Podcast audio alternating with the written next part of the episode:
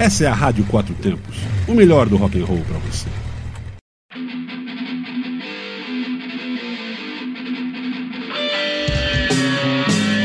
Está no ar o programa Zine-se, o fanzine que você escuta. Boa noite a todos. Nós somos o programa Zine-se aqui direto da Rádio Quatro Tempos, cara. A web rádio mais foda aí do rock e do blues no Brasil aí, cara. A rádio que vem crescendo muito aí, que vem se projetando a, a números inimagináveis aí, cara. Por enquanto, eu, Fábio Frajola, sozinho aqui, cara, guardando o meu comparsa Felipe CDC, como na semana passada aí, o meu amigo Magrelo ainda não conseguiu chegar não, cara. Tá, tá difícil, tá difícil esse trânsito aí, cara. A gente, a gente não sabe o que é que faz, não. Enquanto não melhorar esse transporte coletivo aí, para que fique menos carros nas ruas aí, é, vai, vai ficar nessa, né? É, a galera, galera da Quatro Tempos está de boas, né, cara? A galera tem moto aí, consegue. Eu, eu não recomendo, né, a galera que ande pelos corredores, eu recomendo sempre que a galera ande, ande na via, né, cara, assim, atrás dos carros, mas no engarrafamento, se o trânsito está parado, dá para você passar pelos corredores, né, cara? Então, é, a gente está aqui, cara, por enquanto eu sozinho, mas daqui a pouco Felipe CDC está aqui. Primeiro programa de abril aí, cara, o ano está voando feito um Zeppelin, né, cara? Só que com velocidade, que o Zeppelin não tem velocidade, né, cara? É, e a gente agradece você aí, cara, que gosta do, do underground, que gosta da sujeira, que gosta da música feia, da música ignorante, como diz o meu amigo Léo Bigode lá de Goiânia, cara, Léo Bigode da Monstro Disco, que está convidado, né, para vir aqui nos índices. A gente está só aguardando a, agenda dele bater com a nossa. E com a nossa não, que a gente não tem agenda de porra nenhuma, não, né? O cara que é empresário é ocupado, e a gente não é, não. A gente está aqui de boas aí para quando meu amigo puder vir aqui e gravar com a gente. É, a gente agradece você por compartilhar nossas publicações, compartilhar o endereço da rádio, radioquatrotempos.com.br, e pede que você continue mantendo contato com a rádio, né, cara? radioquatrotempos.gmail.com. Você que tem uma empresa aí, ó, que quer patrocinar os índices, patrocinar a rádio, entre em contato com a gente aí, cara. A gente garante que vai ser um, um valor simbólico aí para divulgar sua marca aqui na rádio.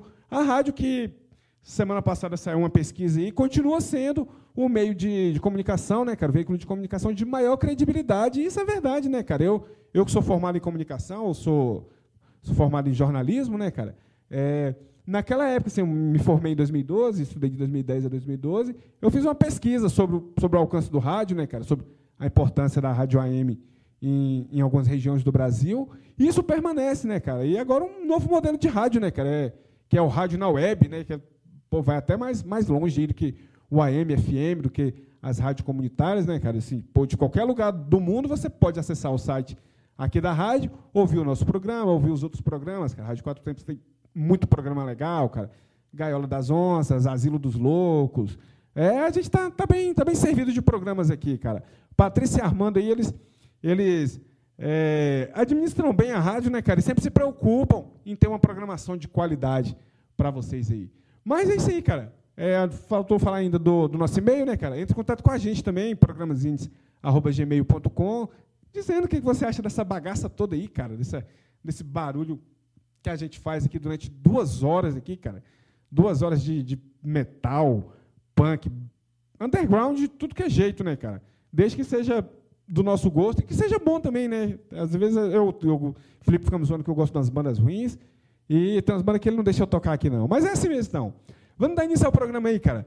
Tocando o nosso som da casa aí, nosso som do DF, som no entorno, bloco Prata da Casa. Prata da Casa.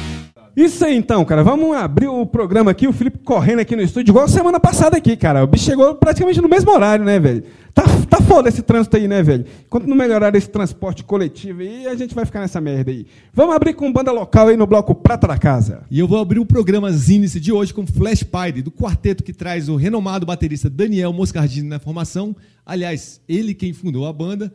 Vamos apreciar Bodily Ecstasy, que é a quarta faixa do primeiro CD batizado de Unburying the Horses of War. Bodily Ecstasy é tipo uns bode em êxtase, é, velho? Com, com aquelas pirulas. Tomando êxtase, né? Tomando uns bode doidão nas rave, né, velho? Na, na rave. Então, cara, depois do Flash Party aí, a gente vai de Hate by Hate aí, cara. Banda formada em Cachoeira do Itapemirim, lá no Espírito Santo. Iniciou suas atividades ainda na década de 90. Será que é né, filho né, do Roberto Carlos? Ah, eu acho que não, que o bicho tem cara de pobre.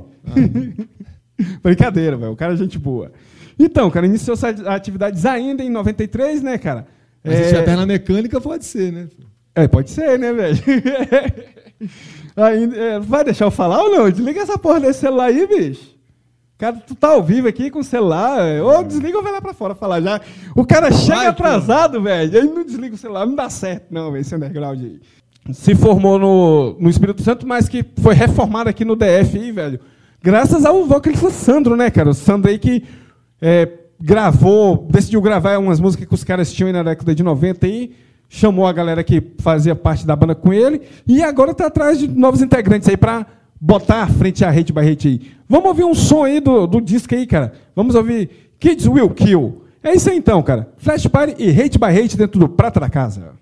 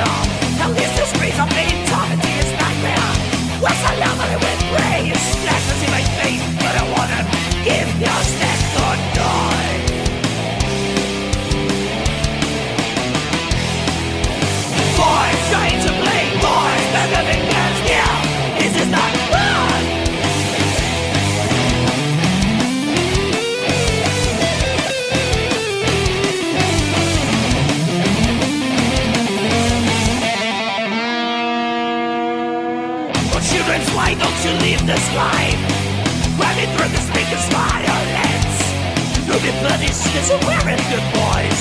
You lose all your innocence. The blue offense are going to a coffin. Why you fucking killing, killing us? Come on, boys. Don't you, don't die. Boys, trying to play. Boys, the living God. Yeah, this is not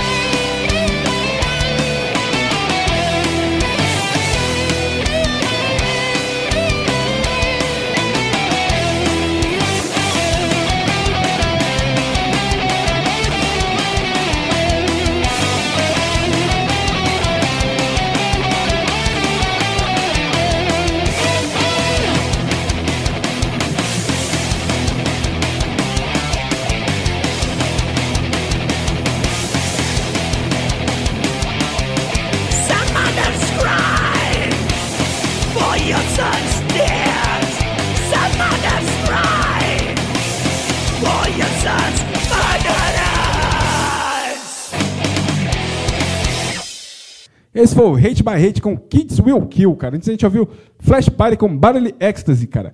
Abrindo o prato da casa aí. Agora a banda do Brasil aí, Brasil Guerrilha. Brasil Guerrilha. E a Scars não desiste nunca. E que bom! Essa banda trash paulista começou sua trajetória em 1981, 1991, 91, foi mal. 1991, alcançou ápice em 94 e lançou uma boa quantidade de músicas entre as suas, suas muitas idas e vindas.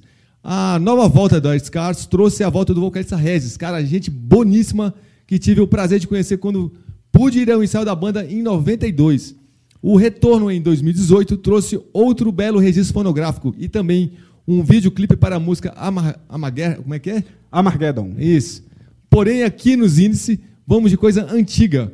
Curtam o World Decay, composição que saiu na coletânea Ultimate Encore, ao lado das bandas Strauch, do Rio Grande do Sul, e Zero Vision, de São Paulo.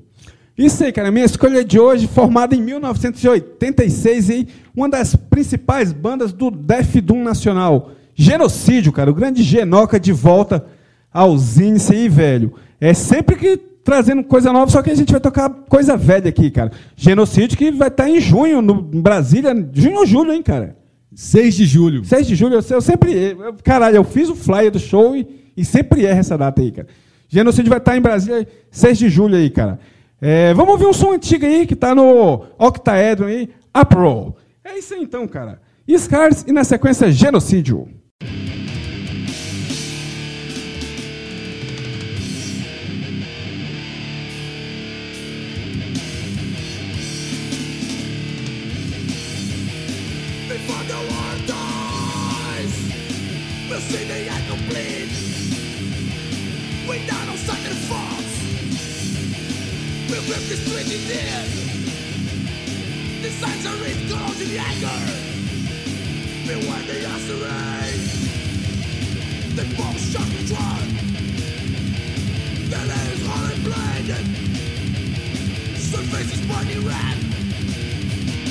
This is revenge we'll take. Survive the war again.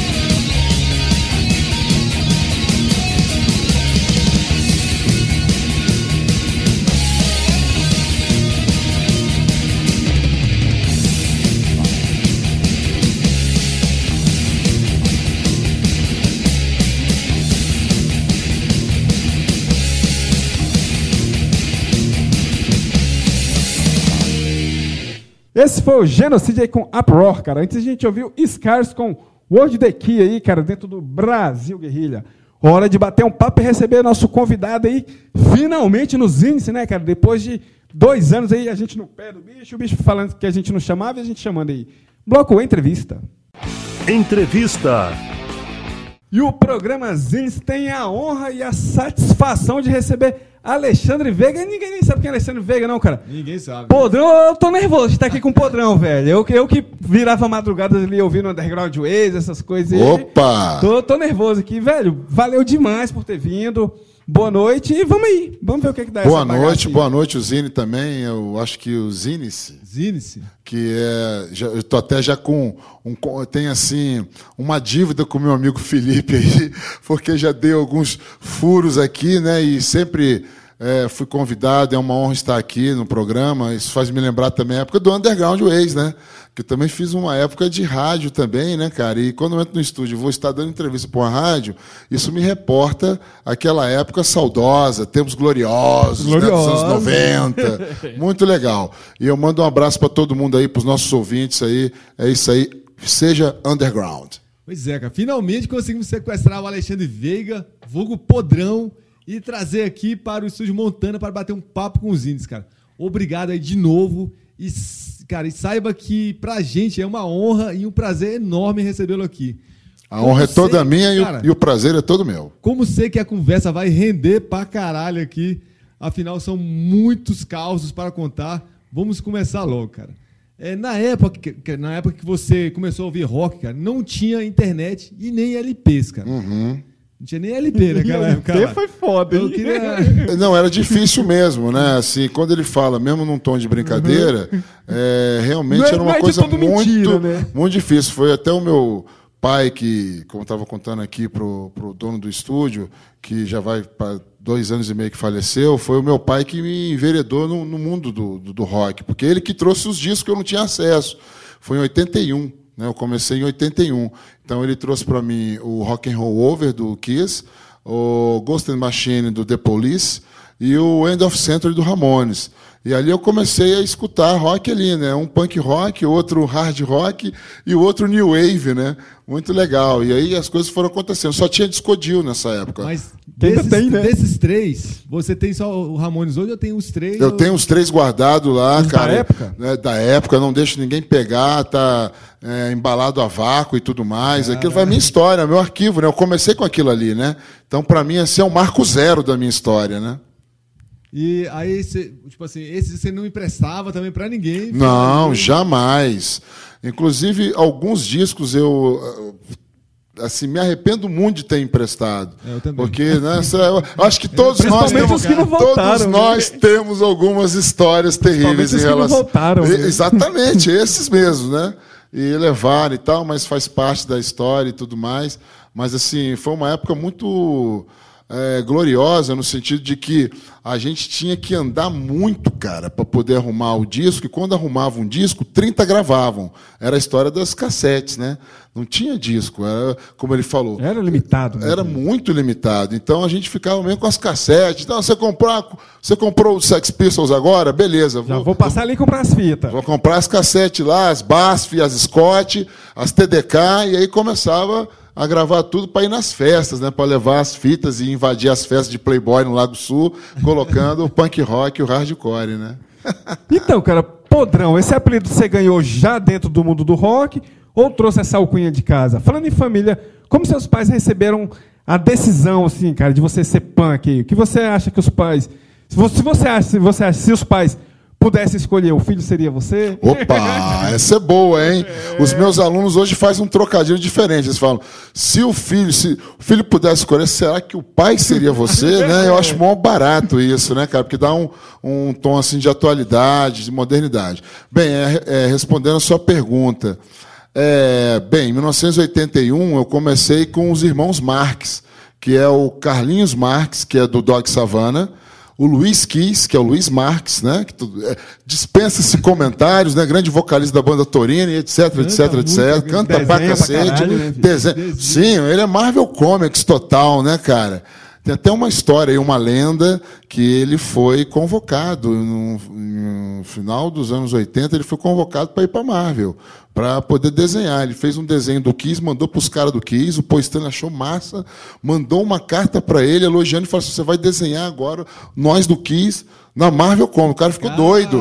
É uma história muito louca. Ele só não foi porque ele era menor de idade, esse menor não, ele era dos 18, 19 anos, né, menos de 21 anos, e ele ficou muito cabreiro de deixar os pais, né? Imagina se o cara tivesse ido, né, bicho? Pois é, então. Aí, é, e o Paulinho Lixo, que é o Paulo Marques, que esse aí foi o cara que me batizou. Ele que criou esse nome, essa logomarca aí, né? Por quê? Porque eu era fanático pelos Sex Pistols e eu, assim, imitava o Johnny Rotten o tempo todo. Visual, jeito de cantar, postura. Não tinha aquela vozinha de pato Donald dele. Claro, a minha voz é um outro vozeirão. timbre, né? Mas, assim, eu queria imitar o cara o tempo todo. Aí o Paulinho, pô, você é o podre, então, mas você é grandão, gordão, não pode ser podrinho nem podre, tem que ser podrão. E a coisa ficou, foi pegando. Aí eu fui o Rock in Rio em 85, para reforçar a coisa, eu voltei com a, com a calça cheia de lama e queria guardar. Né? Aí minha mãe começou a encarnar em mim e falou assim: realmente você é o podrão mesmo, cara. Fica guardando essa calça horrível. Hoje eu não tenho mais essa calça, infelizmente, né? Mas assim eu tenho a lembrança da minha mãe falando isso. Pô, minha mãezinha, muito bacana, viu? Um beijo para minha mãe. É, a gente fez uma entrevista com o Gilmar. Na verdade, gente, eu fiz uma entrevista com o Gilmar pro, pro Fanzine, que é o. Pô, não lembro qual. Não foi o Fina Flor, não? Foi o Fina Flor isso. Na verdade, foi com a mãe do. Foi com a mãe do Gilmar, com a mãe foi do Gilmar. especial. Pô, porque que barato lembro, isso, hein, lembro. cara? Foi com a mãe do Gilmar. Poxa. E a mãe do Gilmar falou que só não tinha nada contra o filho dele ser punk, né? A única coisa que ela queria era que ele tomasse banho, né? Aham. E Quando ele saía, ele, ele- ela pegava as roupas dele e lavava as roupas dele. e ficava colocava puto, nele, né? Ele ficava puto, né? Pô, Gilmar, bacana, Gilmar. Um abração pro Gilmar também, grande guerreiro. A gente começou lá atrás, em 82, 83, lá no Cine Centro São Francisco, na época do Stutzeption von N. Tem um tempinho isso aí, né? Tem um tempinho, 82, 83, né, bicho? 35. 35 não, 30.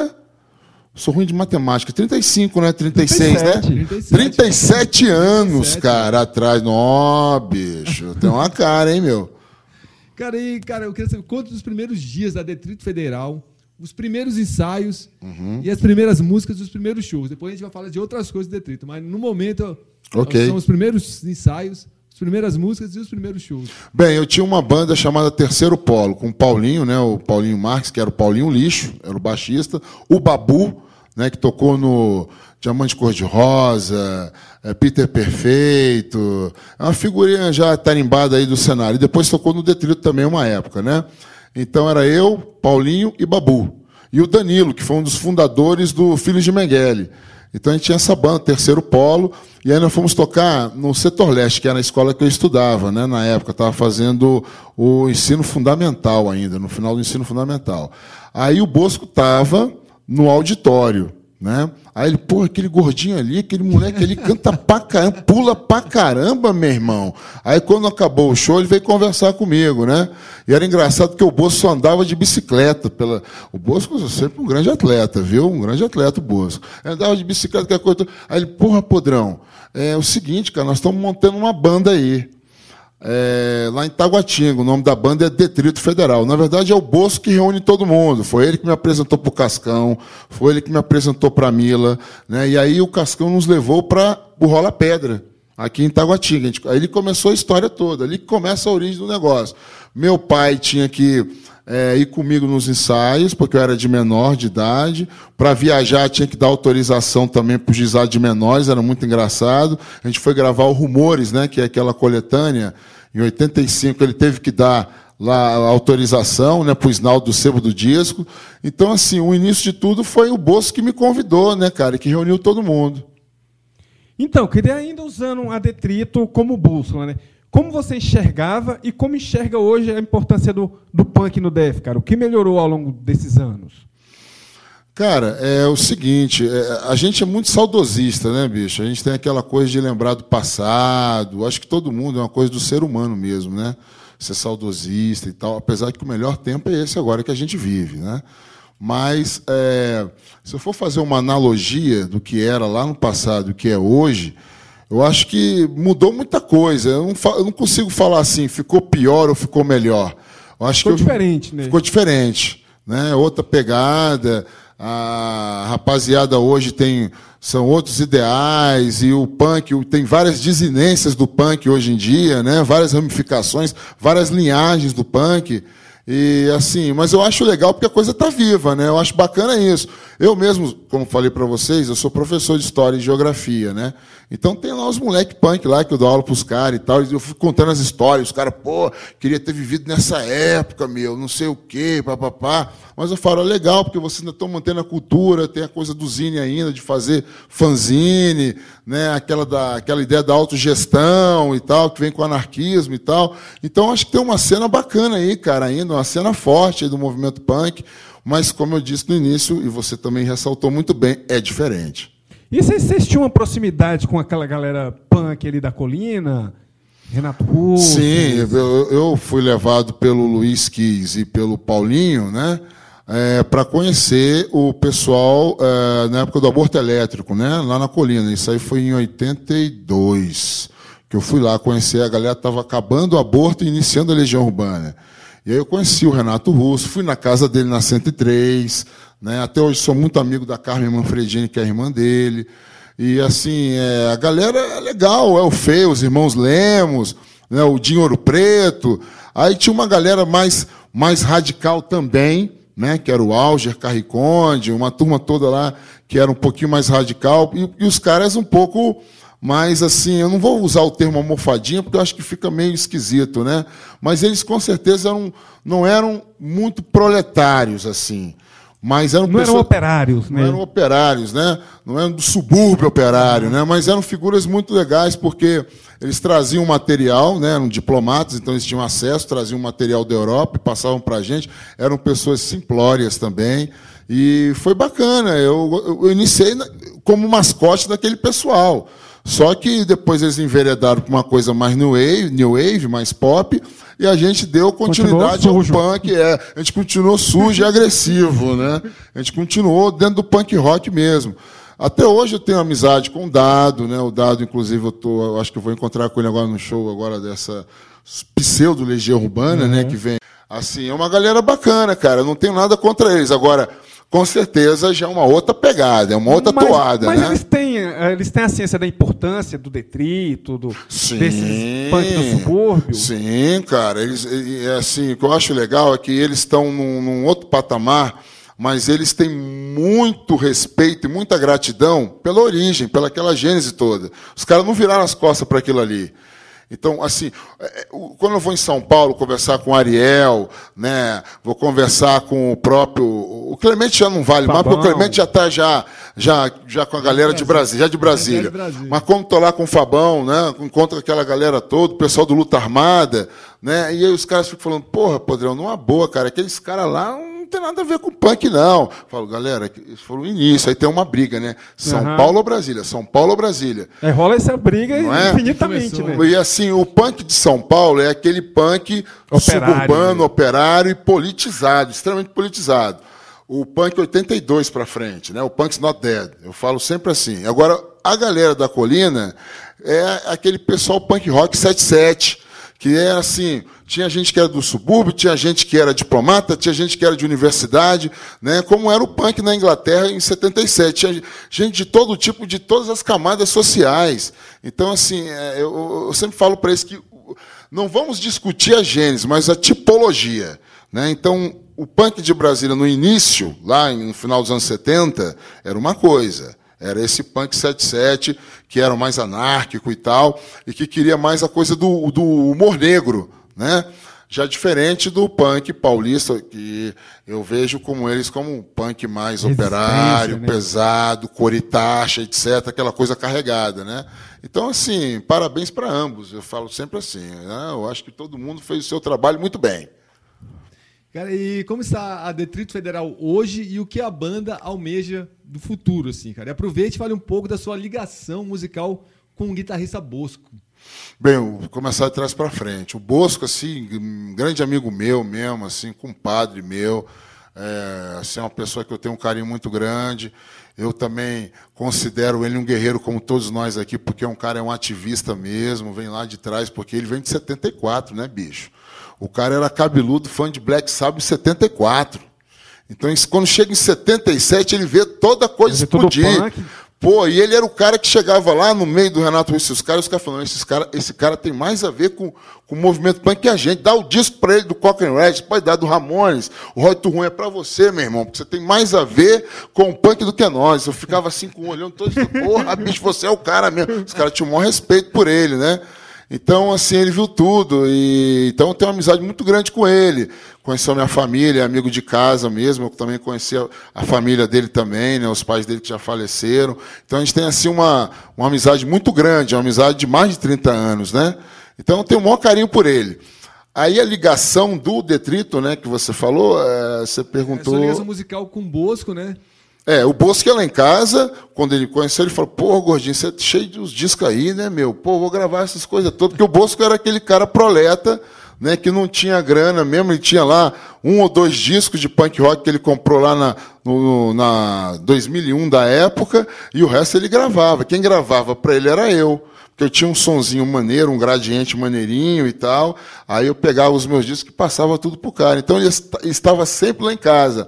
E a gente sempre em Taguatinga aqui no Rola Pedra, né? Aí eh, batendo papo e com o pessoal dos Cinco Generais, e o pessoal do Espaçonave Guerrilha, o pessoal do Ratos de Brasília, que é onde vem o Cascão. Né, o Cascão vem daí, era vocalista do Ratos de Brasília.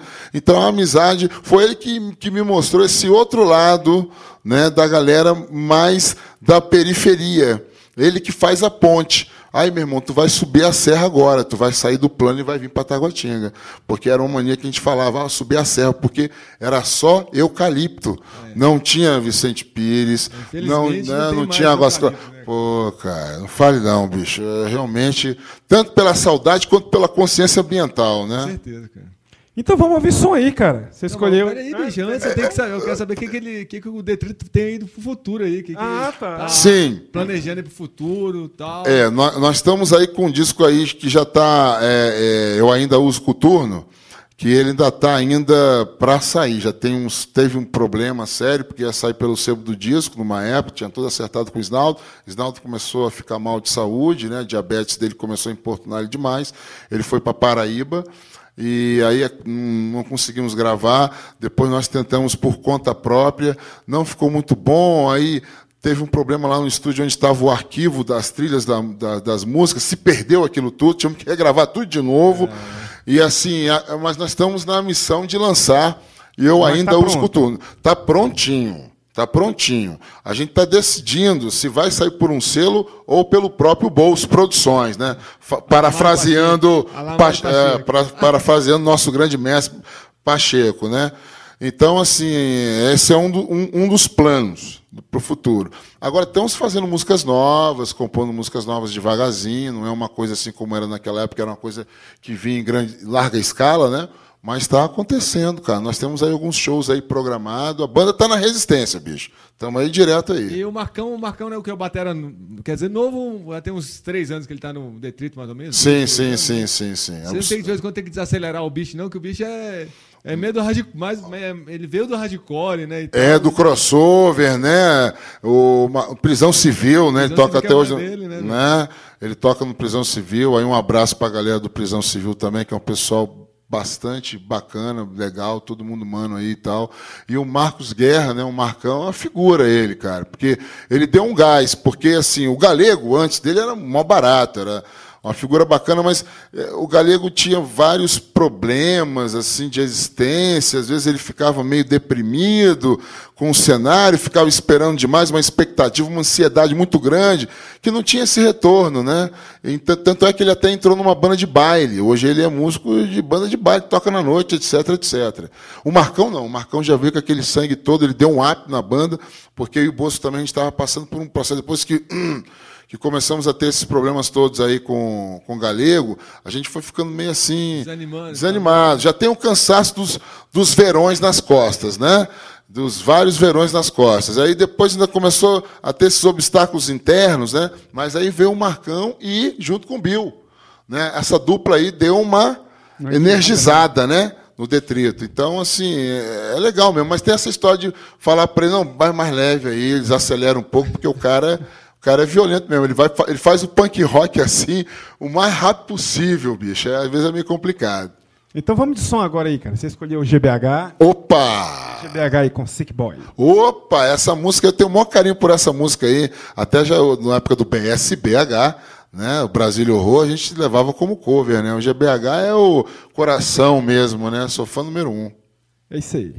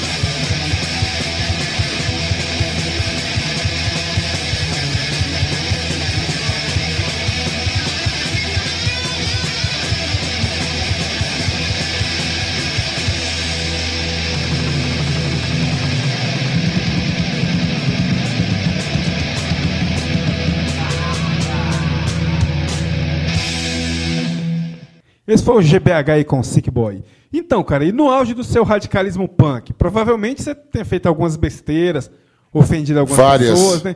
Caso tenha feito, feito isso, queria saber assim, quais seus maiores arrependimentos.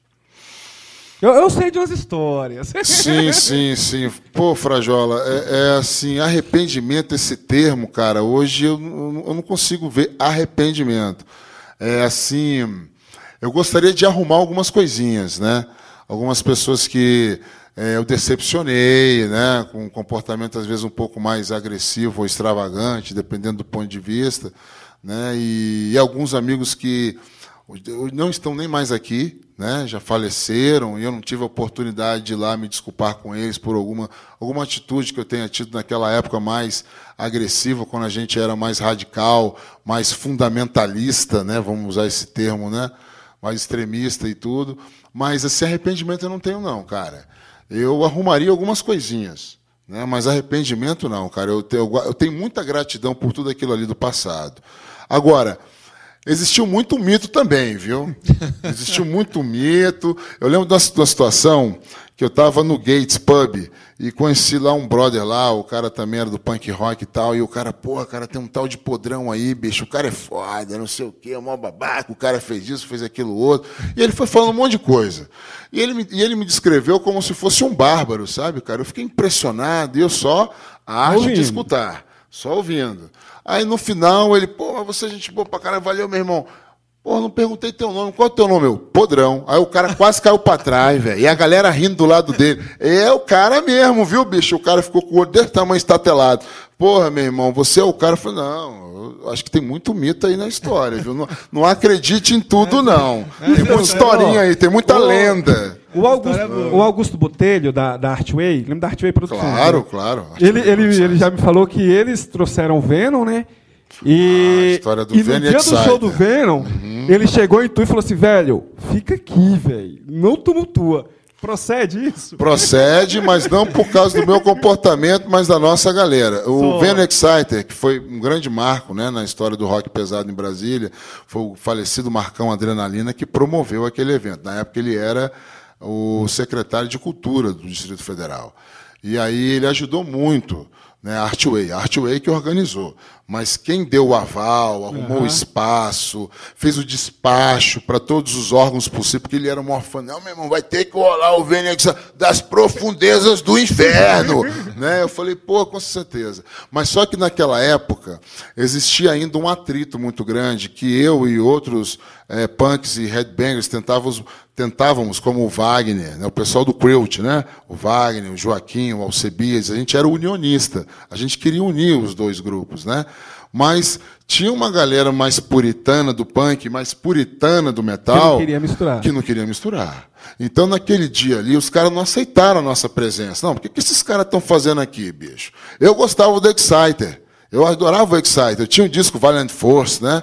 Aquela coisa toda. Mas o Venom não gostava muito, mas também não tinha nada Não contra. ruim. É, Inclusive, eu respeito, não gosto do Venom até hoje, mas respeito o Venom pelo peso histórico que tem atrás do Venom, né? Mas naquela época eu queria ver o show e tal, e fui numa boa com, com o pessoal banger, né? Aí os punks estavam lá, esses puritanos. Podrão, não vai dar não, bicho. Um cabeludo não vai dar não. Eu falei, meu irmão, mas vocês estão no show dos caras. A gente que é os alienígenas aqui, cara. Se tiver que sair algum grupo, somos nós.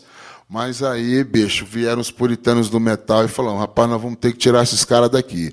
Só que a coisa ficava ainda só naquela história da verbalização. Como é que acontece a briga física? Um bando de playboy infiltrado, sempre os playboys, entraram ali e começaram a sacanear a galera. Era uma época que os playboys também eram surfistas e tinham cabelo grande. Aí, a pancaiada Achando que era os metal. que era a galera do metal. Vendeu cabelo de blusa preta, é metaleiro, né? E aí começou aquela coisa, e aquela pancadaria, e o Marco Lenha, mais exaltado, que era um careca que andava com a gente, tira uma tramontina da bota e põe no pescoço do Binela. Aí. Ela que é um cara mó, Ah, tranquilo. Não é, todo mundo, bicho? né? Aí, meu chapa, foi o estopim para a guerra. Aí começou a pancadaria ninguém queria saber quem era quem. Podrão, você me desculpe, dá licença. E o pau foi comendo. E tanto do lado do metal e o Wagner, pô, bicho, nós levamos tanto tempo para fazer um acordo de paz aqui na faixa de Gaza. E vocês agora, né, quebrou o negócio. Bicho, foi uma coisa, assim, terrível nesse sentido. E aí teve um momento também um pouco mais assim, mais acentuado, que quando a gente saiu do show, nós fomos para o hotel, né? O Américo, o Américo estava com a gente, né? Aí a gente foi para o hotel. Chegando no hotel, eh, os caras do Venom começaram a atacar gelo na galera, desprezando a galera. Vão embora, go to hell, motherfucker, aquele negócio todo. E o nego não entendeu isso, cara. Falou, pô, peraí, mas o nego vem aqui para Vê os caras. é, né, cara, bicho, exaltar a figura dos caras, abraçar os caras, enfim, né? E os caras nos tratam desse jeito. Aí, quando desce o pessoal do Exciter, ninguém sabe quem é quem. Aí vê os caras cabeludos, o Dumbiller passando, ninguém achou que fosse o Abaddon ou o Cronos e meteram a mão no cara. Aí, de novo, a pancadaria vem novamente no, no salão do hotel, no hall do hotel. E aí ficou difícil depois de unir a galera. Foi mais dois, três anos de acordos, de sentar, deixa disso, aquela política de boa vizinhança, etc. Nós somos tudo do underground, né? nós somos antissistema, blá, blá, blá, blá, blá, blá, blá, blá, blá. E aí, a partir dos anos 90, com o crossover, né, Já cara, a coisa já deu uma misturada naturalmente, e esses ânimos todos foram se apaziguando, né? Pô, é história boa, história boa. É, tá tudo no meu livro que ainda não lancei, né? que eu tô, vai- que eu tô, que eu, que eu tenho, é, eu vou contar mesmo que tem uma galera me, me enquadrando aí na rua e aí, meu irmão, falou, falou, cadê o livro? Mas eu tenho justificativas, eu vou falar pra vocês. Já falamos um pouco da Detrito, agora é hora de falar da BSBH, cara. Perfeito. De quando, como e por qual razão foi formada. E lembre aí pra todo mundo qual foi a primeira formação da Brasília Horror. Bem, em 1986, maio de 86, eu estava no ensaio com o Distrito Federal, depois que a gente voltou do misto quente, né? E aí o Cascão chega para mim e fala assim, Podrão, é o seguinte, só tem eu, você da formação original. É, eu estou querendo fazer uma coisa mais pop com Detrito. Né? Eu, que era antes da gravação do Vítimas do Milagre, né? E aí, porra, Podrão, e aí? Se tu quiser ficar no esquema, beleza, mas eu Mas vejo eu tô que não te vai. convidando a sair. Mais ou menos desse jeito, né? Sabe, gentilmente, sabe? É, o estilo vai mudar, eu sei que você gosta do hardcore, o Bosco já tinha saído, a Mila já tinha saído. Então, velho, e aí? Como é que é? Eu quero fazer uma coisa pop mesmo, para ganhar dinheiro, né? Aí eu falei assim, bem, ganhar dinheiro é legal, mas assim, ter que me travestir, não, bicho, eu tenho meus princípios, eu era muito novo também, né? Tenho meus princípios, tenho as minhas bandeiras. Cascão, fica à vontade, bicho, eu vou montar uma outra banda. E, um, e saí da banda, o Cascão continuou com o Detrito, e um mês depois eu chamei o Bosco, a gente montou o BSBH, o Brasília Horror. Né? Que a gente começa com essas influências do GBH, até o pessoal vê, pô, ah, você pegou o nome do GBH. Eu falei, não, mas GBH é Grave Body Hemorrhage, né? que é, é lesão grave, lesão corporal grave, não tem nada a ver com Brasília Horror. Né? Ficou um mito rolando um tempo em relação a isso. Mas a gente era fanático mesmo pelo GBH, Exploit, quero fazer uma coisa nessa linha, né? que era o hardcore punk oitentista mesmo. Né? E aí a gente montou o BSBH com o Piolho no baixo e o Marcelo Careca, já falecido, na, na bateria, né? E a gente foi fazendo shows e a coisa foi, começou com uma brincadeira, na verdade, foi, foi incorporando, foi pegando cada vez mais força. E a gente gravou o Ataque às Horas do Poder, que é muito engraçado falar sobre isso, que nós gravamos esse disco em 48 horas. 48 horas, a gente dormiu dentro do estúdio. A gente vai falar desses daqui a pouquinho, cara. Daqui a Ok. pouco a gente vai, vai falar sobre. Vai ser- dissecar esse disco aí. Ok. É, na verdade, é, é isso mesmo, assim, já que você começou a falar. Eu queria que você falasse assim, como, esse, é, como foi que esse disco colocou Brasília na rota do punk no Brasil, né, cara? E esse disco que é difícil pra caralho hoje em dia, né, velho? É, eu vou até falar para vocês uma coisa, sem mentira nenhuma, eu posso mostrar para vocês o catálogo, o catálogo da Nuclear Blast Records, que tem lá o Ataque às Horas do Poder e o Extreme Convictions, com um dos dois discos mais vendidos lá fora. O quem me deu foi o Magela, que era o empresário do sarcófago. Podrão, teu disco arrebenta lá fora, meu irmão. Falei, é, sei, as fitas, né, que a gente manda. Não, não é fita não, bicho. Você não, você- não sabe da potência da coisa. Aí pegou o material do sarcófago e mostrou lá no material da Nuclear Blast a foto dos discos, a vendagem, um monte de troço. Falei, fiquei doido, rapaz. Falei, caramba. E fora o próprio Chicão da Devil Discos, que também obteve essas informações quando o Cosmo foi tocar lá fora pela primeira vez. Ele pegou um catálogo de uma gravadora lá, agora não me lembro. Ereik Records, porra. Ereik Records. Gravadora grande, né? Gravadora grande. E os caras vendendo lá. Punk from Brasil, né? Aquela coisa. E os caras falando, porra, bicho, né? É oi, misturado com hardcore, com punk, sujão, dirt punk, dirt punk, aquela coisa toda. Pô, cara, os caras lá fora tinham uma onda, né? E a gente aqui sendo.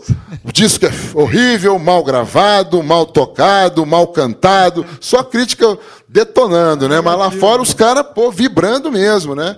E o Ataque ao, Ataque aos do Poder foi gravado desse jeito mesmo, 48 horas. Foi, coisa- foi uma das aventuras mais doidas que eu fiz na minha vida, cara. Foi, um, foi é um marco até hoje, né? Dentro do, do movimento punk é, no Centro-Oeste, né, cara? Graças ao nosso querido Gilmar, que ele foi a São Paulo, né, conheceu o, Chicão da Devil, mostrou o nosso trabalho e o trabalho do Studception, e a gente saiu naquele split, né? É, Ataque às Horas do Poder, que inclusive é uma música do, do, do, Do, é, do que o ARD. Né? E do outro lado, eh, o BSBH. Então foi assim, ficou muito legal. Ele, Podrão, ó, vamos gravar agora. Eu fiquei, porra, não acredito, cara. Porque eu tava assim, eu não tava magoado de ter saído do detrito, saca, cara? Mas eu guardava uma decepção, foi uma frustração, né? Porque, porque eu via que a gente poderia ir dentro daquela linha do punk rock, como o Cólera estava indo, como o Ratos estava indo. Eu acho que não teria nenhum problema. Né? Foi uma precipitação ou uma cobiça, uma ambição do Cascão, né? naquela, naquela coisa toda, eu quero fazer parte das grandes, né? eu quero ser um novo Legião Urbana, né? aquela coisa toda. E aí, mas bem, não estou julgando nem criticando, né? eu acho que cada um tem a sua visão né? de trabalho profissional e tal. Mas assim, a gente achou aquilo, eu fiquei muito chateado. E quando veio o Gilmar, seis meses depois da minha saída, já com um- uma espécie de um pseudo-contrato com a, com a Devil, eu achei aquilo sensacional. Falei, pô, Gilmar e tal, aquele, não, negão, agora nós vamos arrebentar mesmo, nós vamos fazer o nosso som aí, velho, sem ninguém botar o dedo. E foi justamente isso. Só que eu achei muito radical essa coisa de 48 horas, dormir com a cabeça dentro do bumbo, dentro do estúdio. A gente era novo, topava tudo. Hoje, se fosse hoje em dia, Daria, né? não, não, não, não, não, não dava conta, não, meu chapa. Pô, demais, né? Mas virou um marco, como vocês falaram mesmo. Foi o primeiro disco mesmo de underground dentro de Brasília, nessa linha, e a gente foi pioneiro, Pois é, foi sugêneres nessa. nessa Inclusive, história. o, o Amarudo ele tem a ideia de fazer um documentário falando da gravação desse disco. Eu espero que ele leve adiante, né? Eu falei essa com ele de- uma época atrás, quando ele queria Porque- fazer o show dos 30 anos. Aí ele falou, pô, É cara, você isso, quer, né, todo cara? mundo quer. Só o Gilmar que estava dando para trás. Ninguém entendeu por quê. Logo ele. Ninguém entendeu. Hoje, até hoje, uma, uma, uma interrogativa, uma incógnita. Por que ele, que foi o cara, que foi o responsável por tudo isso, 30 anos depois não queria mais fazer o show, não queria se comprometer muito com aquilo tudo. Eu falei, será que é porque ele está com dificuldade de pegar a galera para ensaiar? Aí o, o nosso amigo Amarildo não falou nada, ficou aquela reticência. Eu entendi que eu acho que talvez seja Pode por causa disso. pode- pode a sido. dificuldade de chamar a galera, a morte do Betinho, né, mexeu muito com ele, né? Então acho que esses fatores também podem ter é, Influenciado, influenciado, né, nessa resistência dele. Cara, é assim, eu queria saber por que rolou a guinada para o metal no disco Extreme Conviction, o famoso azulão, né? Sim, sim, o azulão. Já que o lançamento anterior, o aclamado Órfãos da Nação, teve uma ótima ace- aceitação quando foi lançado, né? É, o Órfãos da Nação, eu falo para você que foi o, o trabalho fonográfico que eu me envolvi o melhor de todos. Pela gravação, as músicas bem, sa- bem redondas, era uma época também A produção dele é muito a produção boa, né? dele é muito boa, né? Letristicamente falando, os textos também são muito bons, né? Que teve ali o trabalho do nosso querido professor, dono do Rola Pedra, o Fernandez, né? Que tem muitas letras dele, parceria com o Grilo, tem músicas do Bosco também, Digo Não, por exemplo, que é do Bosco, né? Então, se foi um trabalho, o trabalho, o registro fonográfico na minha história, na minha carreira, com o qual eu mais me identifico é o Órfãos da Nação, realmente. Né? Um discão. E vendeu bem, cara. Vendeu em São Paulo 4 mil cópias. Para o universo É. independente, bicho. Naquela época ainda. E naquela época ainda, o Chicão ficou doido. Por isso que ele falou: não, eu aposto no próximo. Quando eu cheguei lá com, com a história do Extreme Conviction, ele falou: porra, negão, mas cantar em inglês metal, que parada é essa, bicho? Eu falei: mas ele falou: mas eu vou apostar porque quando vocês fizeram o Ataque às Hordas, foi mais ou menos. Mas o Órfãos foi do cacete. Então eu vou apostar na tua ideia. O Extreme não chegou a ter esse, esse- essa esse número de vendagem, mas também foi um disco com boa aceitação dentro do universo underground, cara. Ficou legal. Mas é outra, outra história, né? Já é uma outra foi uma história. época que o crossover também estava crescendo bastante. Nós fomos em Brasília os pioneiros do crossover. A primeira banda de crossover de Brasília foi o BSBH. Não tinha nenhuma outra banda que nem tinha esse nome. Era punk metal.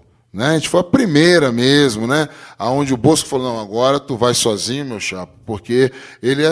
puri- muito é- metal pra mim, né? Ele é o punk puritano. Ele falou, não, tá muito metal pra mim, eu não sei solar, já começa por não sei solar, só toco em três notas, e eu não gosto desse negócio de cabelo grande, não, meu brother. Tu toca o barco aí. E a banda foi, foi seguindo, né, cara? Eu, Joaquim, né, que foi do, do Quilt do Abomination, meu grande amigo, grande parceiro também, compadre meu, né? E o O Bullets Luciano, continua. é o o Bolacha Luciano e o Luciano, que desapareceu. Até hoje a gente está Ninguém atrás sabe- dele, ninguém sabe Luciano, né, velho? Foi feito do Luciano.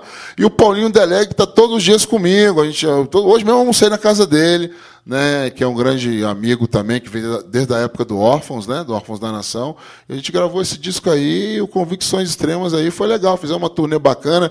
Foi uma, uma época muito boa, porque é, no o metal no Brasil estava em ascensão, então tudo era com muita boa produção. as revistas tinham a mídia, existia Dava uma, uma mídia atenção, né? especializada, né? A própria Bis tinha um, um- um departamento que só tratava de metal, tinha a revista Roll, que era muito legal, a própria revista Veja também.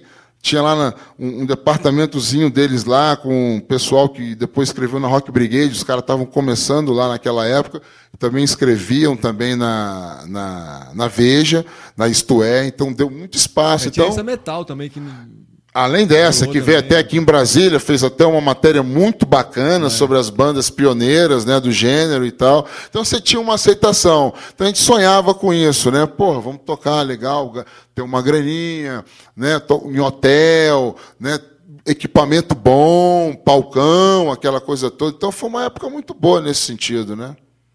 Então, cara, e você, cara, você se envolveu poucas vezes em produção de shows, né? Sim. Qual dos eventos que promoveu que te fez desistir definitivamente assim? Você fala assim, não dá, velho. não- Com produção de show? É. Existe um show chamado com a banda Morbid Angel, que foi um fiasco aquilo ali. Depois daquilo ali eu falei, cara, eu não vou mais É trabalhar que os caras com... vieram e não tocaram, né? Cara, a história é uma história muito doida, bicho, porque foi o seguinte, é, vou tentar abreviar a história, porque ela, além de ser longa, ela, ela traz muita dor a muita gente. Porque quando a gente, quando eu estava em São Paulo, eu fui ah, na Dynamo, né? lá com o Grande Pomba e o Eric de Haas, o holandês. Né? E lá eu conversando com, com, com o Pomba, né, do Voodoo, né, ele falou, Podrão, o Morbid está vindo aí fazer uma, uma turnê no Brasil, cara. Eu acho que seria interessante incluir Brasília nesse, nesse circuito, né? Eu falei, bicho, eu só não tenho espaço. Por quê? Porque nessa época o Grande Circular já estava entrando naquele processo de desmantelamento. Você não conseguia mais data, estava parado, ficou um tempão parado aquele elefante branco ali parado ali no centro da cidade e a Secretaria de Cultura não dava mais data, né? Aí eu falei, eu preciso arrumar um lugar, bicho. Vontade tem, eu tinha um sócio na época, o cara muito bem, muito bem articulado, né? E aí nós, nós arrumamos um lugar nada a ver que foi na Fonte do Bom Paladar no Cruzeiro, que era um lugar que aos finais de semana tinha é, Celção Mixmania com os Smurfs e depois no outro dia era Gafieira. E o local, bicho, era estranhíssimo. Falei, não, fazer aqui eu não vou dar conta, meu irmão. Aí eu procurei quem? O seu Ronan, do PUS. E convidei a banda dele para participar. Só que nessa época existia uma rivalidade muito grande entre as bandas de Brasília para chegar em São Paulo, né, cara? Era um fura-olho natural. Hoje tudo bem, nós somos amigos, nós crescemos juntos desde a época de, de infância e adolescência, mas eu fiquei meio chateado, porque naquela época ele me ofereceu uma casa horrorosa chamada Casa do Piauí. Não tem nada a ver, o nome já começa por aí, estranho, né? E aí ele falou, pô, lá a gente faz o show do Pus lá, o Pus ensaia lá, vai ser legal, põe a gente aí, vai ser Pus, BSBH e Morbid Angel. Né, Eles estavam lançando aquele Altars of Madness, né? Que eu também não gosto muito, mas eu estava achando legal, pô, uma banda que estava com nome, né? Death Metal, Flórida, né? Tava começando aquela coisa toda, aquela pegada todo aquele toda. boom, né? Aquele boom, né, cara? Eu falei, pô, os caras, é produzido pelo Scott Burns, não sei o quê. Nossa, legal, né, cara? Vamos fazer show, vamos fazer show. Aí acertei com o holandês lá, tudo direitinho, né? Assinei o contrato, etc e tal. Aí, cara, eu fui conhecer essa casa do Piauí, que ficava na altura da 507 Sul. Cara, o lugar não tinha alvará de funcionamento, não, meu irmão. Tava, ele estava ele tava, ele tava fechado, eu não sabia disso. Ele estava fechado, ele não podia ter nenhum, nenhum tipo de, de, de, de música ou qualquer exercício de finalidade comercial ali. Quando, no dia do show, as duas, a banda já estava já hospedada lá no hotel, nós conseguimos o patrocínio do hotel, inclusive era até um tio da Simone, da Siang, né? Simone do Pus, né? Que arrumou pra gente. E a banda estava lá, tudo certo, conseguimos um avião, tudo deu certo, os patrocínios todos deram certo. Falei, pô, vai ser legal, né, cara? Banda internacional, pá. Aí no dia do show que a gente está lá passando o som, começa a chegar um juiz da vara criminal, não sei da onde, o cara do ECAD, o cara do AMB, os brigadistas chegaram lá da Defesa Civil falando, ó, é impossível fazer qualquer essa, essa casa tá lacrada, meu irmão. Cheio de gambiarra na casa, água, um monte de troço. Falei, meu irmão, meu irmão, Pô, Ronan, bicho. Aí o Ronan sumiu. Ele fez o show com o Pus, depois sumiu. Falou, meu irmão, agora é contigo. E o, e o empresário norte-americano, estadunidense, em cima de mim, eu trabalhei com o Rolling Stones, cara. Essa casa horrorosa. E que reclamando, e o Eric De Reis atrás de mim também, bicho. E aí, tem que pagar o Morbid. Não interessa se vai ter ou não vai ter show. Tem lá uma cláusula lá que tinha uma multa lá que tinha que pagar. E o pessoal querendo o dinheiro de volta. Olha como é que ficou a cabeça naquele furacão todo, né, bicho?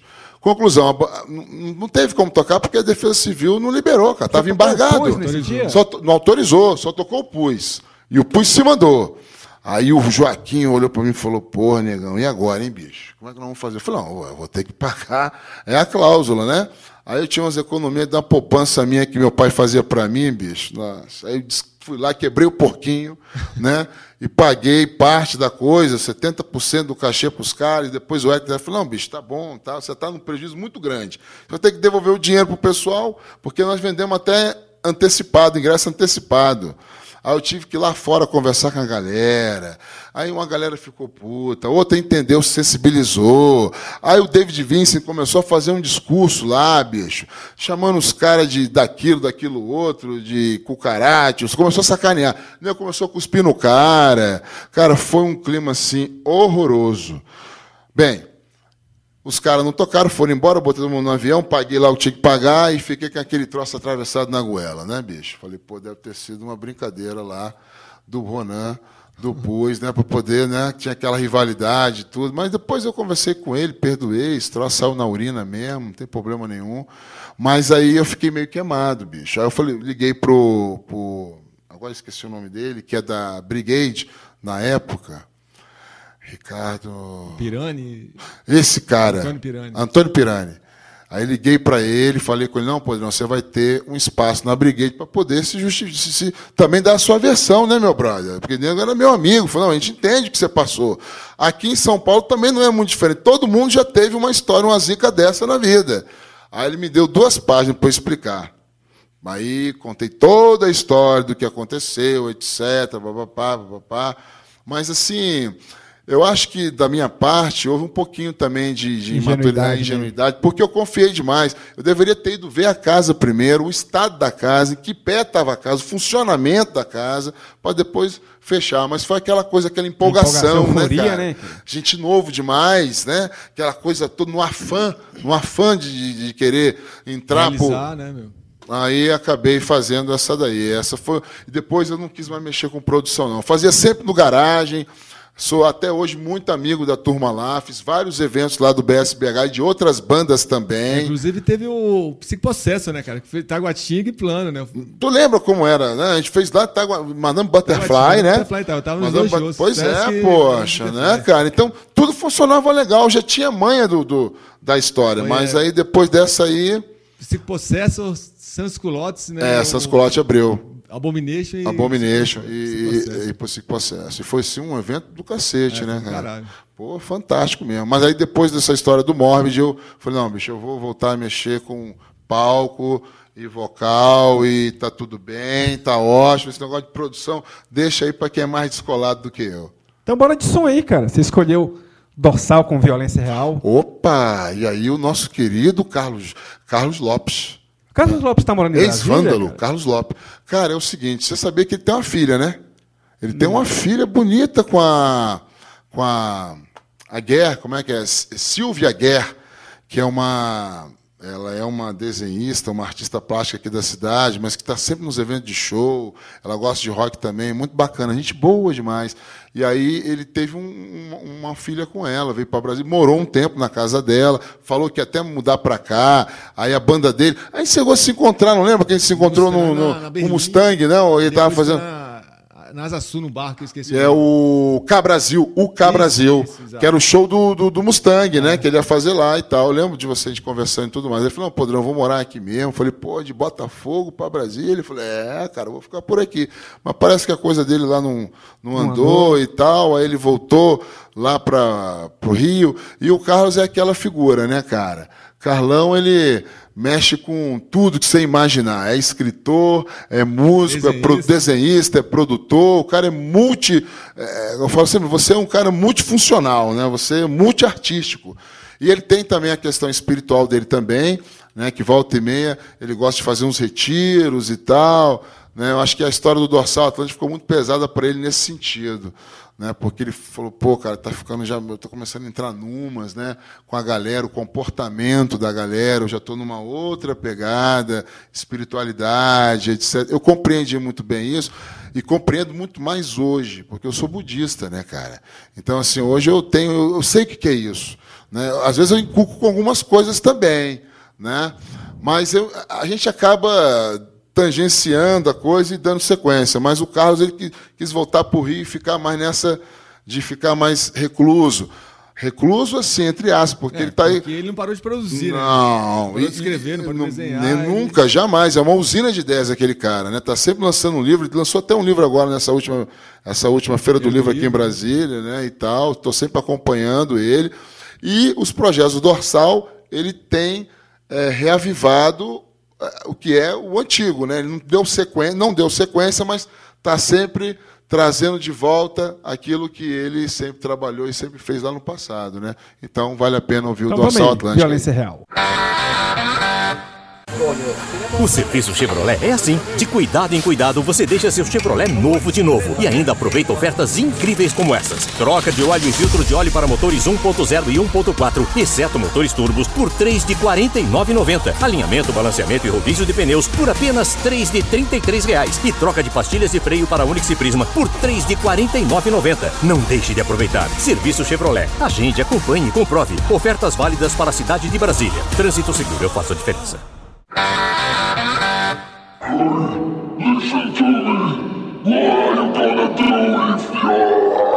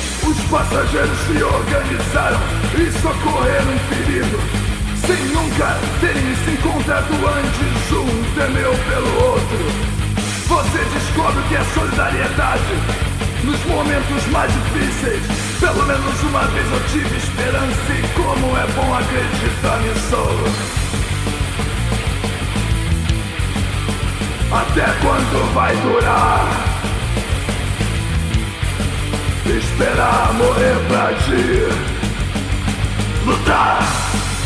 Nossa obrigação para mudar. Não é história. Violência é real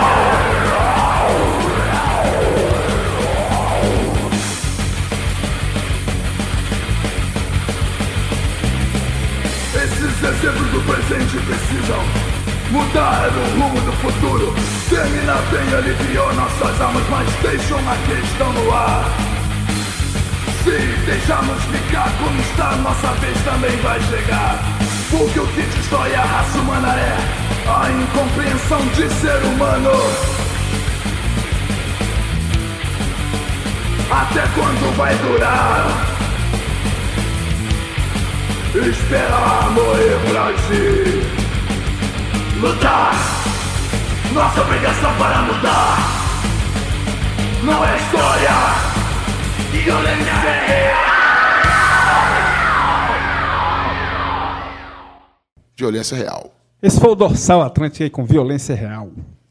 Cara, já que a gente estamos num programa de rádio aqui pela Rádio Quatro Tempos, programa Zines, é, eu queria saber como foram os tempos, cara, do programa Underground Ways, cara. Hoje era para até trazer um flyer que eu sei que você não tem, Opa. que o Fabão, cara, da da Aquele sabotagem- fly, aquele preto e branco que tem uns punkzinhos e tudo mais. aquele fly lá em casa, lá, Pô, cara. Cara, sensacional. Eu Eu não tenho mesmo, não tenho. E, cara, Não tenho. Assim, eu, eu tenho muitas lembranças boas do Underground Ways, assim como o Frajola também, a gente ouvia muito a rádio, né, cara? Legal, legal. E eu confesso que eu era um ouvinte assíduo, cara, de verdade, assim.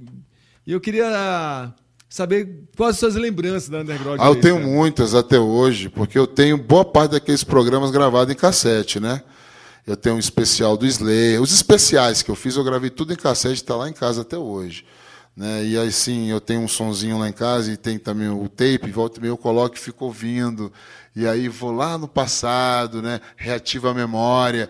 Cara, eu só tenho, eu só tenho lembranças boas. Dos meus patrocinadores que acreditaram em mim, da rádio que me acolheu muito bem, dos espectadores que ligavam para lá o tempo todo, o enterro do programa que foi fabuloso. Você chegou a ouvir o enterro do programa? Não me lembro. Que eu chamei o diretor da rádio e falei assim: você duvida que esse programa tem audiência, né, bicho? Que ele queria tirar o programa e falou: "Eu acho que esse troço tem muita audiência, não, Podrão.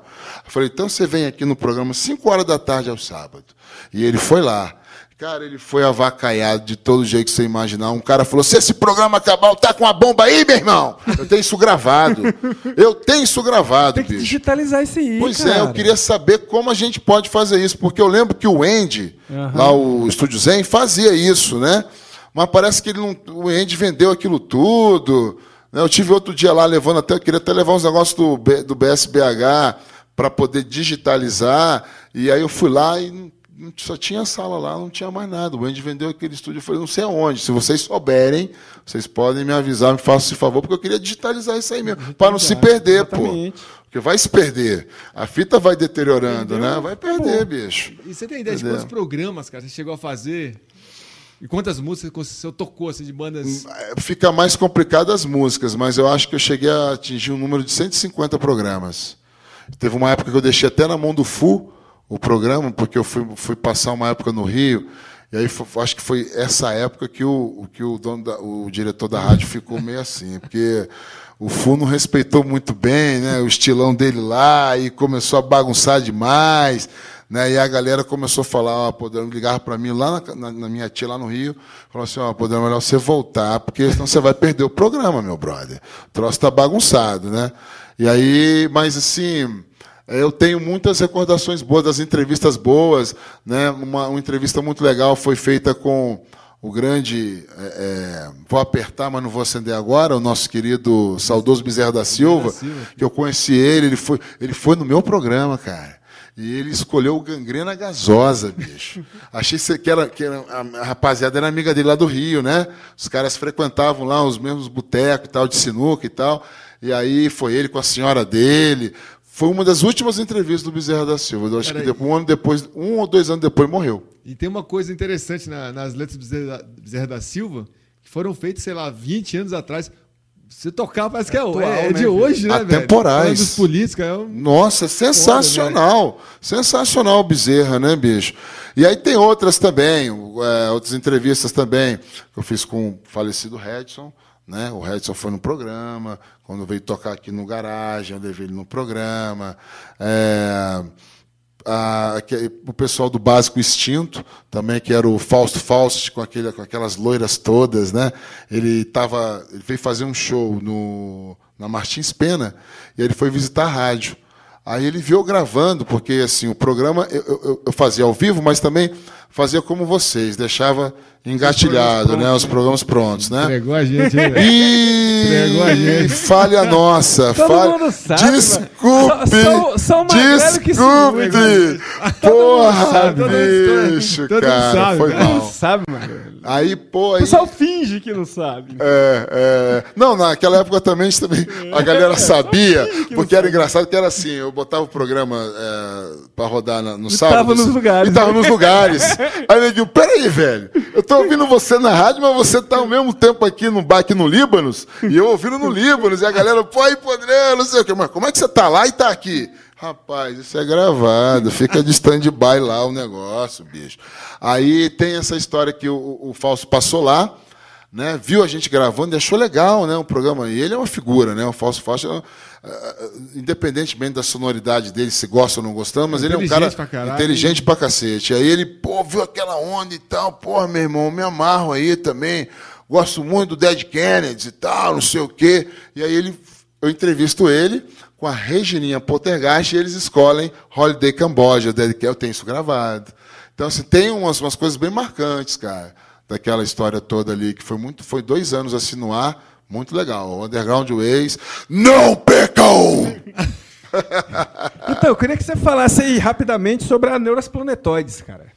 Sim, o, o Neos Planetórios já foi uma banda de faculdade, né? Onde eu estava no curso de História, eu conheci o Júnior Minduim, né? Que era do Suankers, né? que era do né? Meu vizinho lá na Asa Sul, a, a mãe dele, muito amiga da minha mãe e tal.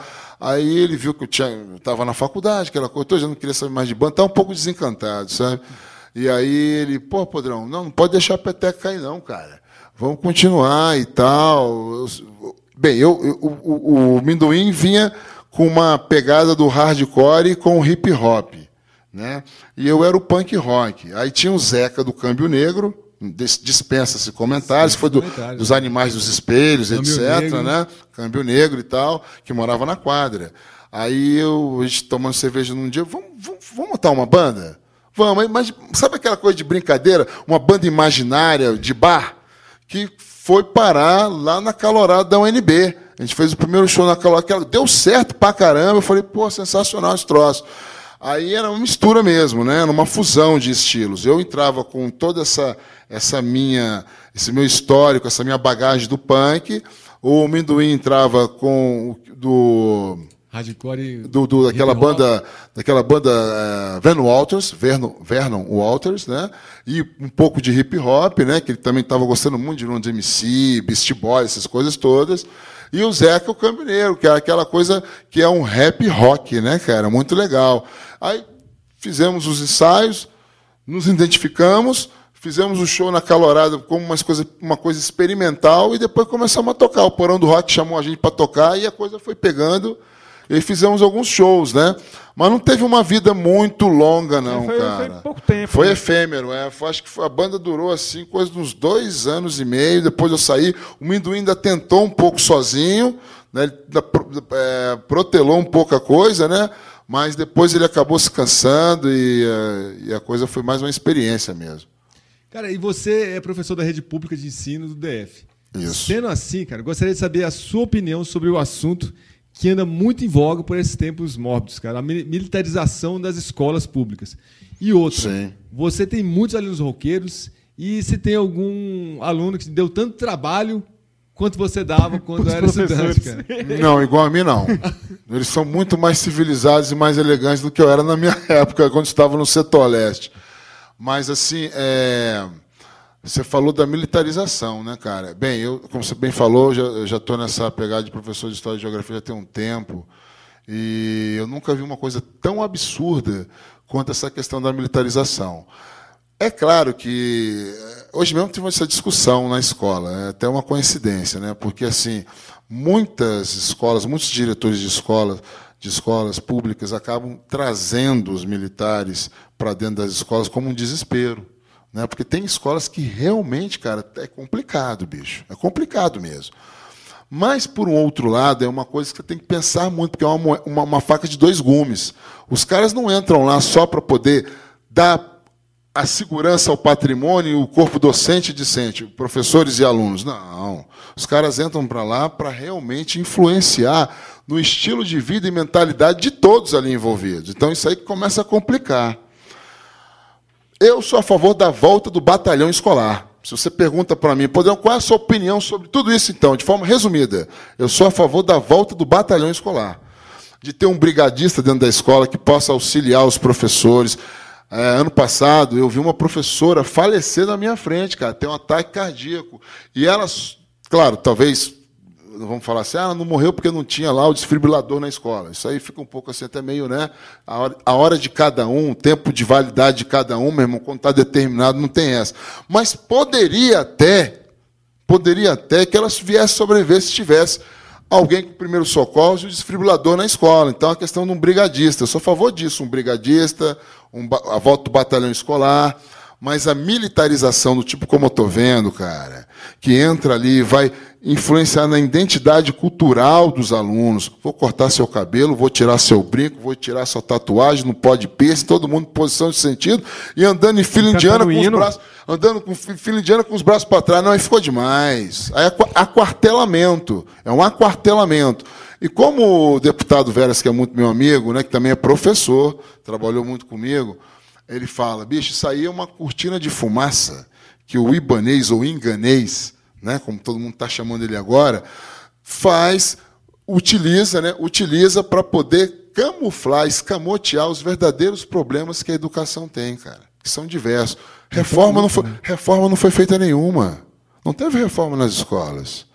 Nós estamos aí com um déficit de professores gigantescos na rede, cara, nas escolas. Cadê? Mas ele prefere trazer essa novidade, né? Estou trazendo a segurança, estou trazendo agora uma forma de, eh, de proteção a mais a- aos, aos alunos Os professores. e a disciplina, sobretudo a disciplina. né? Então, acho que existe por trás, né? eu acho que a ideia não é uma ideia muito honesta, não, é viu, gente? política é feita ao acaso, né? cara? É, Essa é, a, a verdade mesmo. Sim, é tudo estratégico, né, cara? Assim, o, o, o, o- meu amigo sabe de uma época que eu tive com o PSTU. né, que eu fui militante do PSTU. E eu achava naquela época né, que nós iríamos fazer uma coisa grandiosa da expansão ideológica, né, do marxismo, etc, etc. Se- Seríamos os novos salvadores da pátria, né? novamente a ingenuidade, né? Seríamos os novos salvadores da pátria. Depois eu comecei a ver que os caras estavam querendo ir pela mesma história que o PT foi também. Seria o novo PT lá na frente. Então, assim, ninguém faz nada realmente sem não pensar lá na frente. Está todo mundo querendo o quê? Um espaçozinho no Congresso ou na Câmara Legislativa, bicho. Então é, é- é complicado essa história mesmo de você acreditar em políticos hoje em dia, viu, cara? Os caras não estão afim de ajudar, não. Ninguém é, ninguém é solícito ou solidário, não, cara. Os caras são raposa velha mesmo e os caras são querem tomar lá da cá. Não é agora, mas daqui a 10 anos vai ser. Procuro. Entendeu? O cara planta a sementinha, daqui a, daqui a 10 anos eu volto. Então, essa história é muito complicada. É, eu sei que tem muito professor que fica chateado comigo quando eu falo isso. A minha própria esposa, que é supervisora né, de uma das escolas aqui em Taguatinga, né? O CF5, já vou logo denunciando logo. Ela é supervisora lá e ela fala: Não, Alexandre, peraí, bicho, o negócio está demais também, tem que ter uma disciplina, os alunos estão sem freio, a bandidagem está infiltrada. Eu falei: Sabe por que é assim? Porque a família não participa, a comunidade não participa. Porque quando tem escola que participa, eu tô, hoje dou aula aqui no CF8, e é uma escola, cara, que você não vê nenhum papel no chão. Mas por que você não vê nenhum papel no chão? Porque tem uma consciência. E essa consciência foi o quê? Foram os pais que participando no sábado, no domingo, indo nas reuniões. Meu filho, minha escola, minha escola, meu filho. Então, quando tem uma participação da comunidade, não precisa ir para essas ideias absurdas, bicho. Não precisa. Então, agora sim, eu queria que você falasse do seu livro aí, cara. Quantas andas, se já tem nome, quantas páginas você já fez. Esse esperado livro aí. 85 páginas já foram produzidas, né? Eu comecei, num, na verdade, eu comecei há cinco anos atrás a escrever esse livro. E depois que eu terminei o meu curso de história, eu dei um tempo, eh, peguei aquele material todo e tirei o lado acadêmico e comecei a popularizá-lo, né? Então a coisa vem daí, a base vem daí, né? E aí tem produzi 85 páginas. Tinha um material fotográfico muito bom. Não quero falar o nome da pessoa que é conhecido de todos nós aqui, que perdeu esse meu material fotográfico, que foi a grande ducha fria em cima do troço. Ele era o meu ilustrador. Né? Uma pessoa muito competente até antes de perder esse material. É, não vou entrar em detalhes, que eu acho que não, não vem ao caso, mas ele perdeu esse material e isso aí me deixou muito desmotivado. Mas aí a galera, e aí, meu irmão? Pô, você falou, falou, falou, cadê, Cadê o livro? o livro? Luciano, cadê o Cadê livro? o livro, porra? E esse cadê o livro, porra, cadê o livro, porra, me fez começar a escrevê-lo de novo. Hoje eu estou já com 120 páginas. Não estou mais falando do livro para não gerar mais expectativa e nego não ficar me parando na rua e me enquadrando, né? Mas o livro ele vai acontecer sim, cara, e vai ter umas novidades muito legais porque nós vamos querer ressuscitar alguns shows memoráveis que são narrados nesse livro, que nós vamos. eh, já conversei com as bandas da época, todo mundo topou isso aí, nós vamos, vamos lançar o livro nesse decorrer desses shows aí. Aí você vai me perguntar, mas para quando, Podrão? Né? Para quando que vai ser o livro? Aí fica aquela reticência no ar. Mas ele está vindo, cara. Ele está vindo com. Já recuperei esse material fotográfico, paguei do bolso, fui aos arquivos dos jornais do Correio, do Jornal de Brasília, ah, em São Paulo, etc, etc. Paguei do meu bolso e já recuperei pelo menos 80% daquilo que eu tinha, né? Pode ir na casa do Mário Pacheco também, que ele tem muito arquivo lá. O Mário Pacheco também é uma, uma figura fantástica que me ajudou, que me, me, me reativou também, viu, cara? Eu conversando com ele, ele falou, Podrão, peraí, meu irmão, você é professor de história, você é um cara que vivenciou o troço. Porra, você não. Eu já lancei dois, fora aqueles outros que ele tem lá, especiais sobre mutantes e outras coisas, que o cara também é uma usina, né, bicho? O cara é um figuraço, né? E aí, como é que é? Vai morrer na praia? Né? Então ele me ajudou, ele, ele me deu força de novo, ele me reanimou, deu um reanimator. Falei, não, Márcio, e ele, e ele também conversa muito comigo, como é a formatação, eu aprendi muita coisa conversando com ele nesses últimos tempos. Né? Quando ele lançou esse livro agora, Mil Dias de Rock, é, depois, é, não, 10 mil. 10 di- mil, e 10 de- mil. E agora lançou um outro que é Outros mais 10 mil dias de rock. Tem um negócio como é que é? Não, o último agora é Coisas de Fã. Antes do Coisa de Fã. Antes do Coisa de Fã. Que ele 10 lan- mil, não, teve 10 mil, de- 10 mil dias de rock. E depois ele lança um. Que antes, antes, antes dos Dias de Fã, ele lançou um outro também, que era Dias de Rock. Não sei se era mais 10 mil dias de rock. É, ele eu tem esse livro, você pode conversar com ele, cara. Ele lançou lá no Conic, eu fui lá no dia. Mas aí você já pensou no, no título do, pro seu livro? Ou não chegou a pensar Não, existe um título é, sugestivo, que é A Guerra dos Estilos. Uma breve história do rock Brasília de 1982 a 1994, que foi a época da minha grande atuação, mesmo envolvida nessa história toda. Né? É um livro, é um título sugestivo ainda, né? não sei se vai ser oficial. Bom, cara, estamos chegando ao final. Quero agradecer novamente, cara, em nome dos índices, a sua Pô, eu que presença. agradeço, bicho. Cara, Pô, dizer- sensacional. Cara, que pra gente é, é um momento assim. Um, um- a gente tem vários momentos muito legais aqui, muito importantes dentro do Zine, mas hoje é um dos. Agora- do programa, assim, agora pra, pra eu- gente, eu- quanto eu- fã do A BSBH. gente esperava muito, Pô, mesmo. cara, fã do que legal, Underground bicho. Carinho, fã da obrigado. trajetória, que a Massa. gente acompanha há tanto Massa. tempo, saca? Então, pô, é, tá também sem palavras aqui hoje, a gente ficou muito esperançoso. Eu, eu lembro esperando do, eu lembro esse desse, programa, desse cara. jovem aqui, né? Essa figura fantástica num show que nós fizemos lá na City, no City, em Taguatinga, que você pulou, você deu um moche. Ele não usava essa barba toda. Até não usava.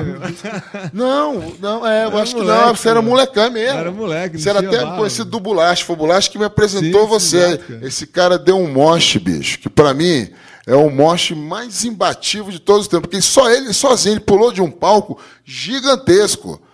Aonde era lá? A Primavera é o City. É o City. É o City. Da prima, City, City. City. Nem existe mais o City, né? Nem o Primavera. Nem a primavera. E esse cara deu um pulo lá, meu irmão, que nego ficou assim, bicho, boquiaberto. Como é que esse cara. Ele escalou mesmo, ele escalou. Ali eu falei, pô, esse cara aí não é um Tem cara. futuro. qual- É, não é um cara qualquer. E depois eu vendo o próprio ativismo dele, né? E aí, enfim, milhões de coisas. E tá, essa figura genial e fantástica.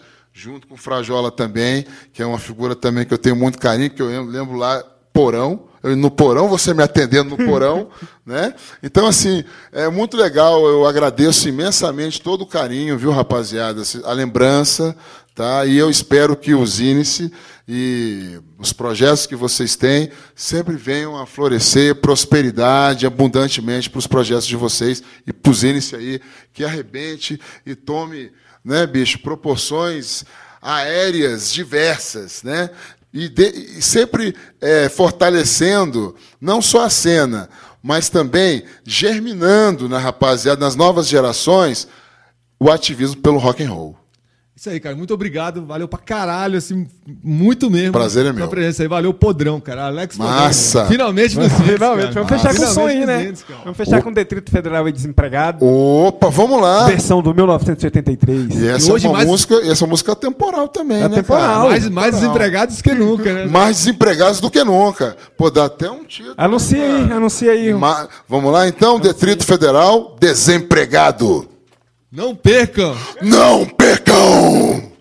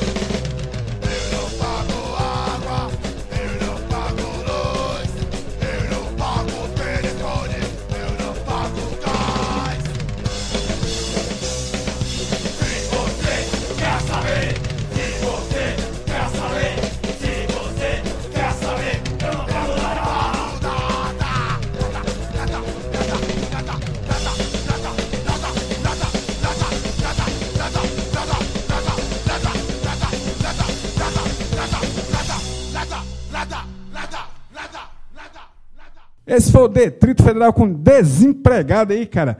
Faixa clássica aí, lançada ainda na década de 80 e relançado no, no disco aí que eles fizeram na década de 2000, aí, chamado 1983 aí. Fechando a entrevista com o Podrão aí. Vamos dar um giro e ver o que, é que rola de evento no DF aí, Bloco Agenda. Agenda. E dia 12 de abril vai ter a volta do Festival Carroceiros e também a volta aos palcos da banda Podreira. Juntos estarão Terror Revolucionário, Desonra, Mortus, entre outras bandas. Será no Red Rock Saloon Alternativo em Samambaia, às 20 horas, com ingressos a 10 reais. No dia seguinte, aí, dia 13 de abril, Beholders Coach, cara, lança seu CD demo, esse é o primeiro CD demo aí, cara. Acompanhado de Into the Dust, Caligo e mais algumas bandas aí. Esse show será no Red Rock Saloon, com ingressos a 10 reais e a partir das 20 horas. E dia 26 de abril, também no Red Rock Saloon, mais uma vez a vinda da banda Ratus da Finlândia. Ao lado da banda estarão ARD e Penúria Zero e também a banda Fim do Mundo. 30 de abril, a clássica banda de heavy metal Grave Digger vem a primeira vez a Brasília aí, cara. Grave Digger que vai ter a, a abertura aí do Blazing Dog. Show vai ser no Toinha Rock Bar, lá no Soft Sul. É, não tem ingresso, não tem horário, não tem nada, mas vocês procurem aí, velho. Vai Vai- ter. Deixa de preguiça. O deixa importante preguiça. é que vai ter. É, o importante é que vai ter o show. E dia 4 de maio tem a 17ª edição do Headbangers Attack Revival. Dois palcos, oito bandas, dentre elas Mutilator de Minas Gerais, Fultos Vocíferos, Hellbound, entre outras. Será no Ciclo Operário do Cruzeiro Velho, às 17 horas, com ingressos a 30 reais e somente em dinheiro. 11 de maio, Ratos de Porão volta ao DF aí, cara.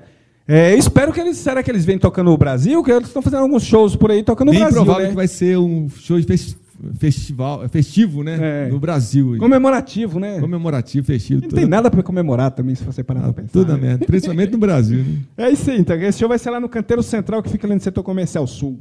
E dia 23 de maio tem mais um show grande lá no Toninha Rock Bar, lá no Soft Sul, é, às 20 horas, com ingresso a 140, o ingresso mais barato, com abertura da banda Miastenia e Luxúria de Elite, banda principal. O Frazalo vai falar aí. Cradle of Filth. Essa aí mesmo. é, já apro- aproveita e já fala o que, é que você escolheu aí. O que, que você tentou olhar pra esse celular, Bi? Você tá, tá, você tá grilado, Bi. Você- hoje, hoje você tá... É esse aqui, seu velho, atraso é o aí, eu horário, não sei não, viu? horário. Sei não, viu? Eu escolhi a banda Podreira aqui, com a música O Inferno cada vez mais perto de você, que é a atração principal do Carroceiro Fest, que é um festival organizado pelo próprio Marcelo Podreira, que é o baterista e fundador da banda Podreira. E apreciador de um Todd, né? Adoro um Todd.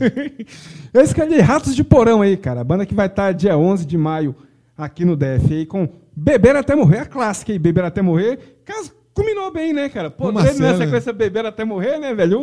Um, um bloco bem sugestivo aí pro nosso amigo apreciador do Todd, né? É isso então, cara. Podreira e Ratos de Porão dentro do bloco Agenda.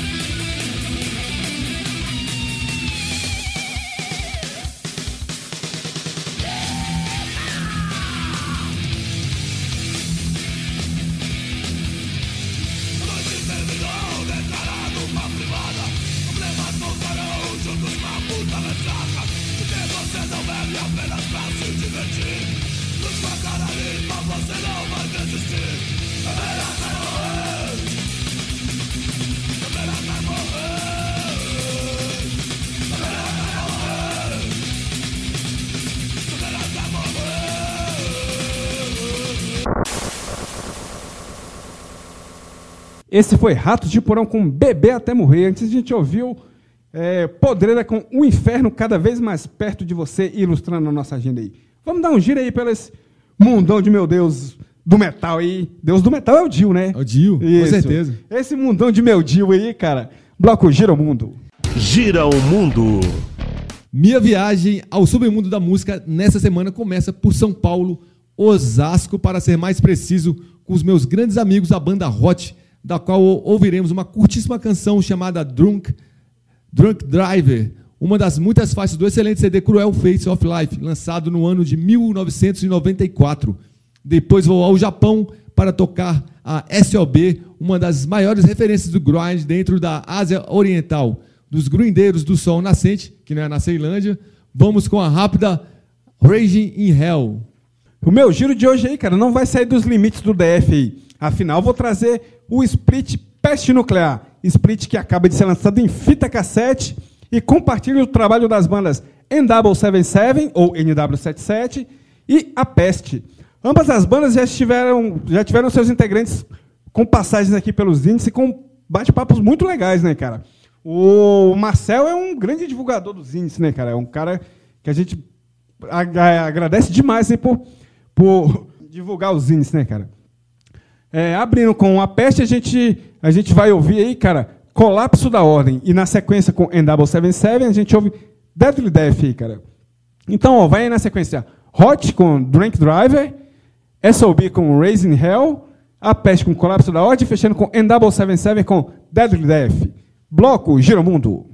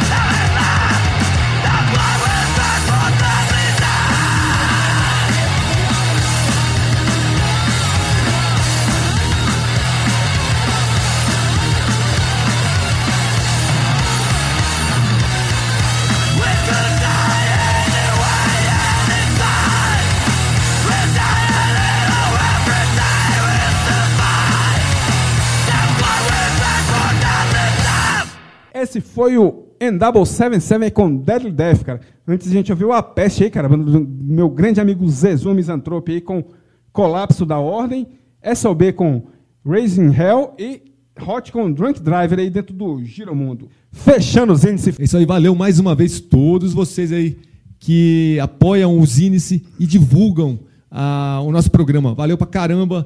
Esperamos você na próxima semana aí nos índices mais uma vez. Frajola vai dar o recado final dele aí. Isso, continue aí nos apoiando, cara. Essa iniciativa que a gente tem de fazer um zine no rádio, né, cara? É, nos anos 90 tinha, um, não sei se você lembra um zine que os caras faziam em fita cassete, que era o, a galera resenhava, resenhava os, as demos, né, que quase não tinha CD, em fita cassete. O nosso amigo Klinger está fazendo um esquema parecido, né, cara, que é umas resenhas em podcast, assim, que o bicho fala sobre a banda, né? Os índices é mais ou menos isso também, cara. É uns índice falado, uns índice, uns índice feito de bate-papo, né, cara? A gente se encontra na próxima semana com mais índice.